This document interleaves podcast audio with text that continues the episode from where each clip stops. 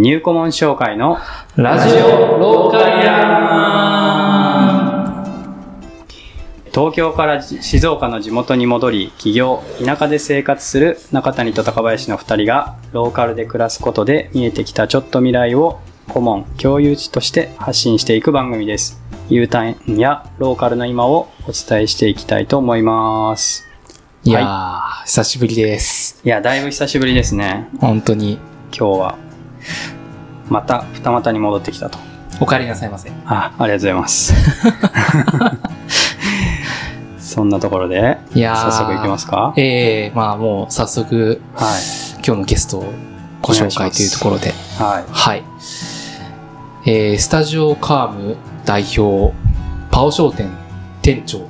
店主、えー、西村のりひこさんです。こんにちは、西村です。よろしくこんにちは。こんにちおは。願いします。 よろしくお願いします。まあなんですかね。やっぱり僕らにとっての、その、うんある種兄貴的存在であり、そうまあねかっこいい大人っていうところでのもう代表格というか、っていう風な、まあイメージうんを持っている。そうですね。あまさに兄貴という感じで、今日はいろいろね何について聞いてきたかっていう。そうですね。まあちょっと、あのーまだ、その、な肩書きだけしか、あの、説明ができていないので、うんちょっと西村さんの方にご自身の活動ですとか、いろいろお伺いできればと思いますが。はい。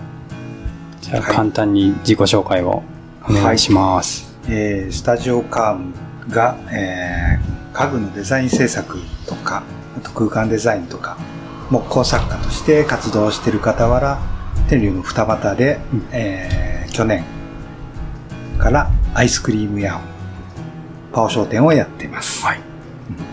何でも屋です。何でもはい何でも屋さん。何でもできすぎちゃ便利屋う。です。いやいやいや。まあ、でも確かにその、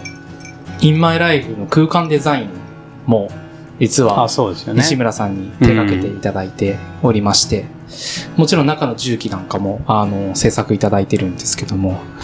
まあ、本当に多彩だなっていうような印象が強くてですね、なんかその多彩っていうところで言うと、まうあん例えばもう音楽でも、何か投げれば絶対返ってくるあっーていうこんなのいいよとか。そうそうはいはいとかいや、これがねっていう風なところで、スパッと何か、はいうん。帰ってくるものが。そう。そうなんですよね。はいはいそこら辺、どうやって、うん。その、知見というか、みたいなものを身につけていらっしゃったのか、そう、そこら辺を知りたいなっていう風そにの、思うんですけど。興味対象の引き出しみたいなものをどうやって作ってきたかみうたいんな、うんうん、ああそれ僕も聞いてみたいですね、教えてください。どうですか超ざっくりと しそうやったぱり自分はね年齢がもう40代後半になるんで、やっぱ若い頃はインターネットがないっていう時代で、うんえー育ってきてで何か一つ情報を仕入れるにも本当に自分の足を足とか本当に本読み漁ってうんで一つのことにたどり着くっていう感じでその一つ一つのことにたどり着く過程でやっぱりいろいろ寄り道しないとたどり着かないっていうなるほどねうんその寄り道がはいはいはいあの蓄積されて、まあ、いろんな知識になってるのかなっていう感じがあるかな。うんうんうんなんかその、寄り道っていうところで言うと、まあちょっとだいぶ、あの、昔に戻りますけど、小学校とか中学校の頃とか、なんか今はいはの西村さんの姿からは、その時の姿ってなかなか見えてこないものがあるんですけど、どんな方だったんですか、まあ普通の子供だったけどもなんかこうおもちゃ買うとすぐにばらしてみたくなってああもうでそうも片鱗がなるほど。ばらして仕組みを知りたくなるやっぱ片鱗がとねか。そうばらして元に戻せなくて泣いたりとかそんな感じがあったけどなるほどそう,うん、どんな仕組みで動いてるのかみたいなのがそう気になっちゃう、うんああ、あーそっかそっか。あこんにちあは、こんにちは。すみません、今日おお休みで。申し訳ないです。すみません入ってきやすいですよね。はそうですね、うんふらっとねうん。わかりづらいっていうのはあるかもしれない。やっているのかやってないのかっていうところもねうん。やっぱさっきも小学校の子たちが、うん小学生の子たちが入っ来ててきたけど、うん、入りづらさありますよね。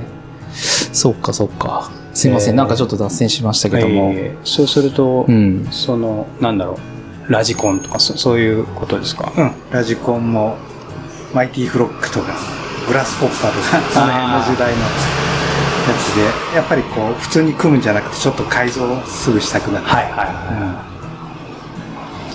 うんそんな感じですなるね。ほどねなんでもう、お小遣いなんて、一切貯めずに、好あーきなものを全部買ってしまうという、はいはいはそんな子供でした。いはいえー小中学生ぐら いその、すぐ使っちゃう癖っていうのは、うん結構、これま でな治るっていうか、治あれですからない。治らない。現在進行形。 それもまああれスだけタイ使ルっちゃう。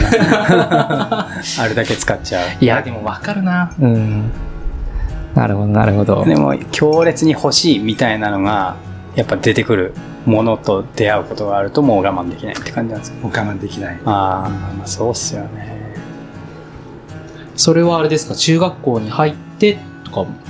でもい、や、もう本当にちっちゃい頃から、小学生とか、もう低学年ぐらいから、う。うんんもうお年玉もらっても1週間で使っちゃうっていう、ああーそういう子供。あ、あ、全く同じだ。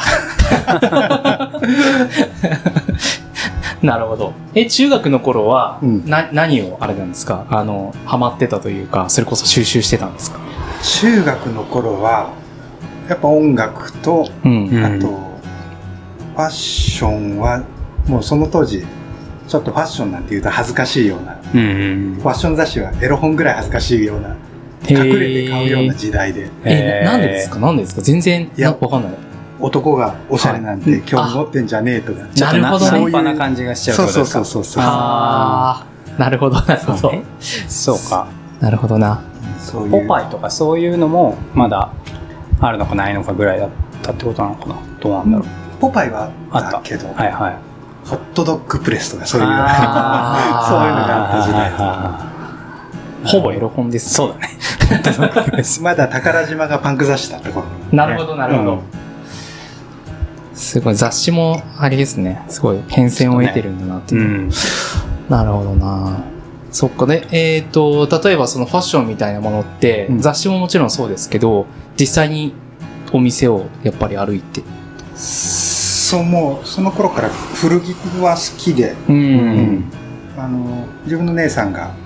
3つ離れた姉さんが、たまにこう、東京に買い物行ったりすると、古着の501買ってきてって頼んだりとか、なるほどえうーん。そういう感じだった。ああ。え、当時、浜松とか、その掛川うん。うんに古着屋さんってあったりしたんですはかない。あなな海か外っですかたというか、知らなかったのかもしれないけど、ううんんうんうんそうするともう雑誌とかで見てこういうのがあるんだけどもう近くにはないっていう状況がずっと続くみたいなう感んじでそう。やっあぱり結構あの、スタンドバイミー映画、ああ、あはいれはい、はい。に憧れて、なんで、それにこう、その頃、調べて、これはリーバイスだ。まあ、年代とかはね、全然わかんないんだけど、はいはいはヘインズの T シャツに、501に、オールスターみたいな。なるほど。いうんああ、もう、定番のアメカジというか。そうそうそうそうはいはい。あ、そこで、そのスタンダードみたいなものをうん。気づいていったというか。あーうん。うん。まあ別にそのスタンダードっていう風に意識しないでも、それが後にスタンダードになってったっていう風な感じなんですかね。そういうことだね。ああ、うんなるほど。じゃあ結構アメリカがなんか好きみたいなのが意識せずそうやっぱアメリカ映画にはすごく影響さうれんはいはいはて、あとグーニーズとか、あ E.T. とか。ー ET とか、うんうんうんうん確かになんか色褪せないですもんね。そうだう。ね、うんんかっこいいって感じだようね、ん。まあ今になっても、ポパイとかには、やっぱりそこら辺のう。うんうんん話題を乗ってくるだろうし、何回も何週もリバイバルしてるみたいなね、そうですね。ううんん。普遍的なもスのタでンすダよードっねて。感じだうね、ん。うんフなるほどな。ァッションと音楽音楽は、音楽はもう小学校ぐらいから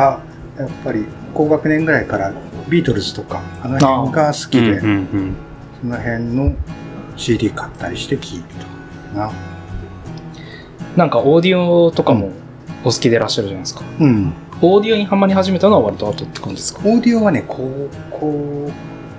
くらいかな。う。もうんんう DJ 機材を買ったりとか。はいはうん、うん、して、うん。で、しでもやっぱりオーディオ高いんで、うん。う。うんん社会人にならないとなかなか買えなかったんで、うん。で、社会人になって一番最初に車でも何でもなく、ローン組んでオーディオを買ったっていう。 だいぶ普通じゃないですね。 普通っていうあれが、まあちょっともう当てはまらないというか。確かに。え、中学の頃ってそれでもやっぱりその、とはいえ中学生じゃないですか。うん。まあもちろんその女の子に興味があったりとか、うん部活とかね、いろいろうんね。部活に、うんそこら辺はどどうだったんですかその辺はもう健全に普通の中学生。健全に普通の中普学生通の中学生。 なるほど。そっか。え、部活は何やってらっしゃったんですか部活はね、テニス。テニスうんえーソフトテニスですかソフトテニス。僕一緒だ。中学の時はええ、高校もですか高校は高校はね、公式のテニス。あ公式のテニス。はいはいはいへー結構がっつりちゃんとそっちもやってた。ちゃんとやっうてー、んうたんうんううんんうん。なるほど。えー、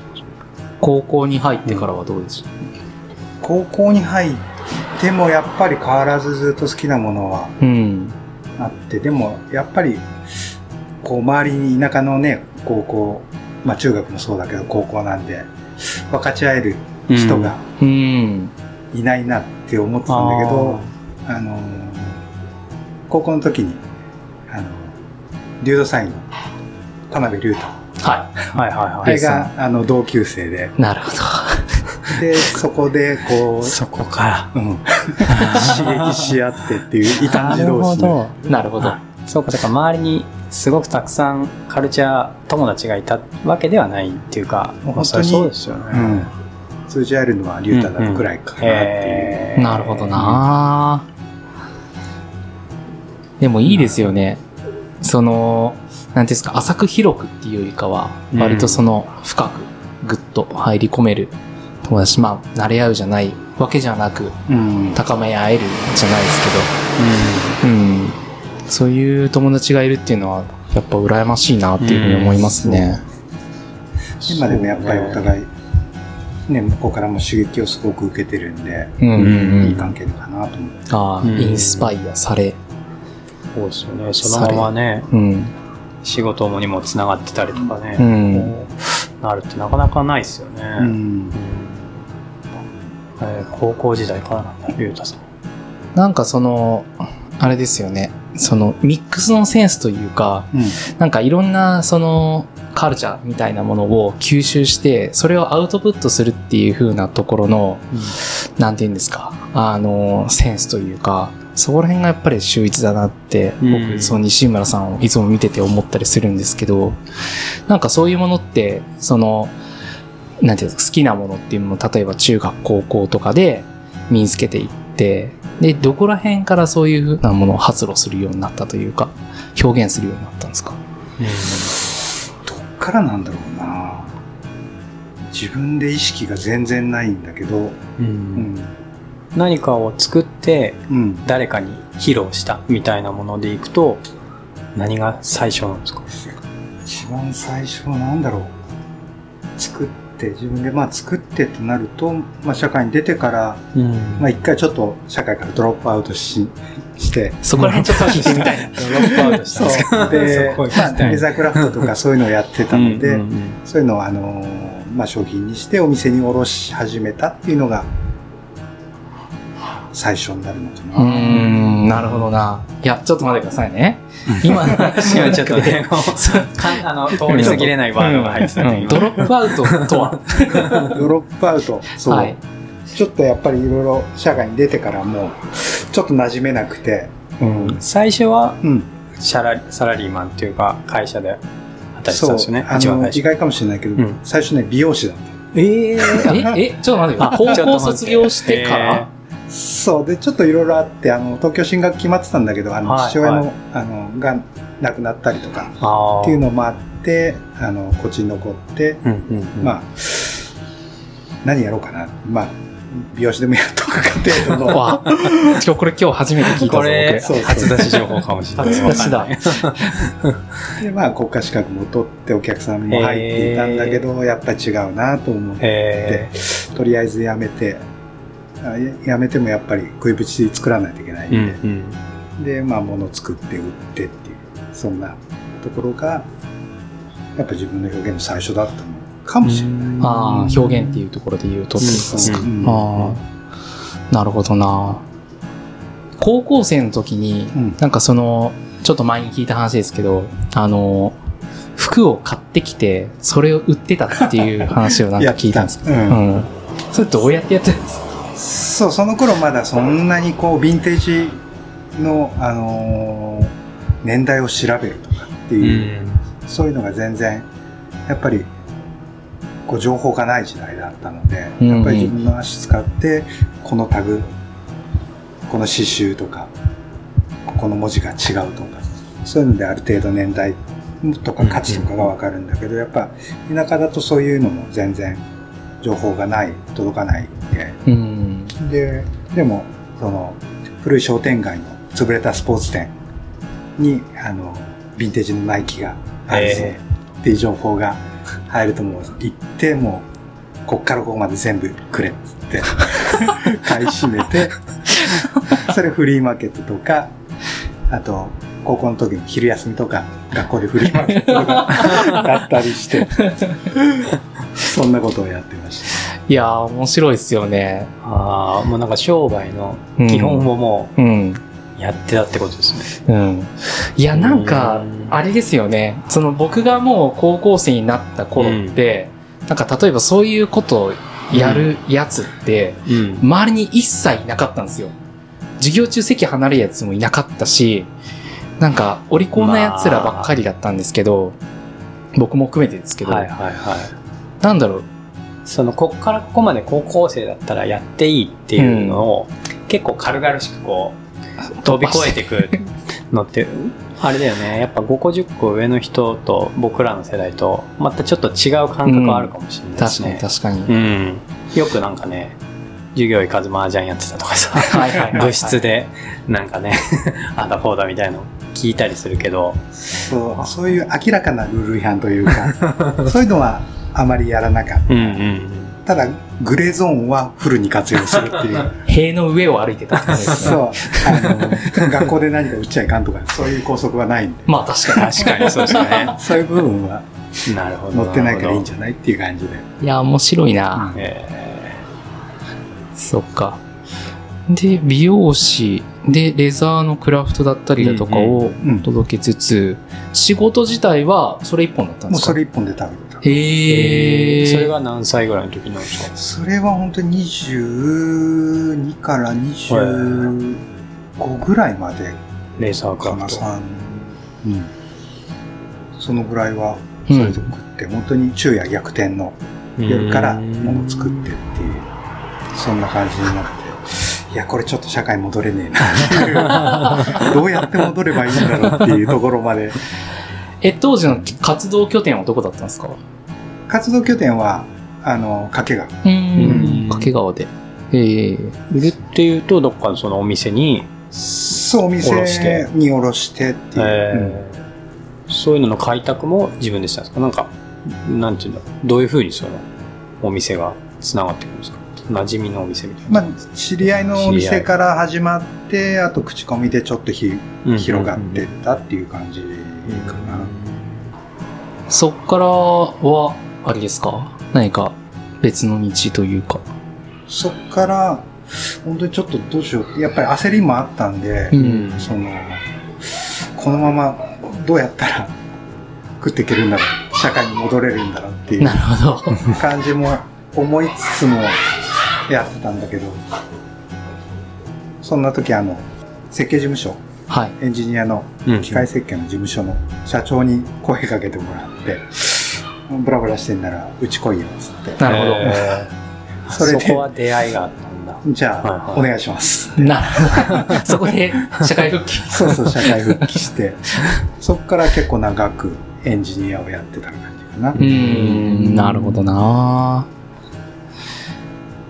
エンジニアをやって、その時の生活、うんとはいえなんかその今までのその編成みたいなものを伺ってると、うんだいぶなかなかその、抑えきれないものとかあったんじゃなかろうかとか思うんですけど。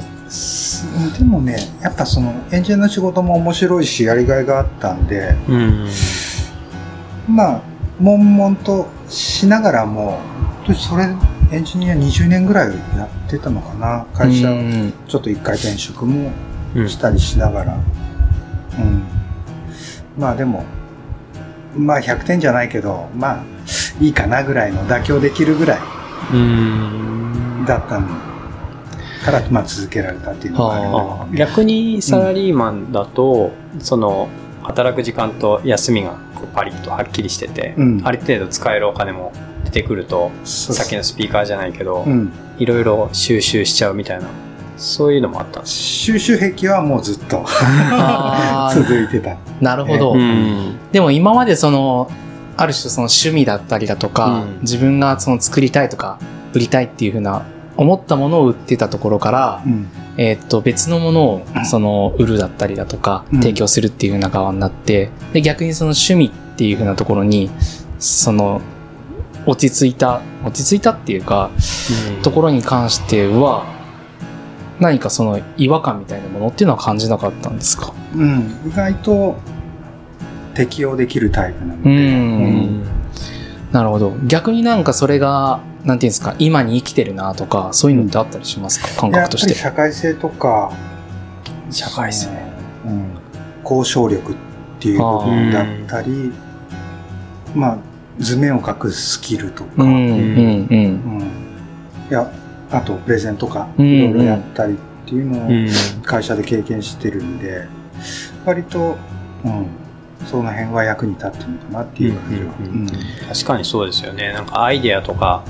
スキルが奇抜だったりオリジナルでも結構それ伝えたりするのにそう、本当にうんうん、なんか企業の僕もなんか、うん、なんかちょっと今の聞いてすごいそうだなと思うけど、結構そういう組織で働いてた経験とかってなんか生きる瞬間ありますそうやっぱり結構その QC、クオリティコントロールとか、もんね。なんかこう社内提案とかうっんていうので常にこう、あのー良くなる向上していけるような提案をしていく、うんうんうん常に考えていくっていう考え方はすごい役に立ってるなと思います確かに確か次回へ続く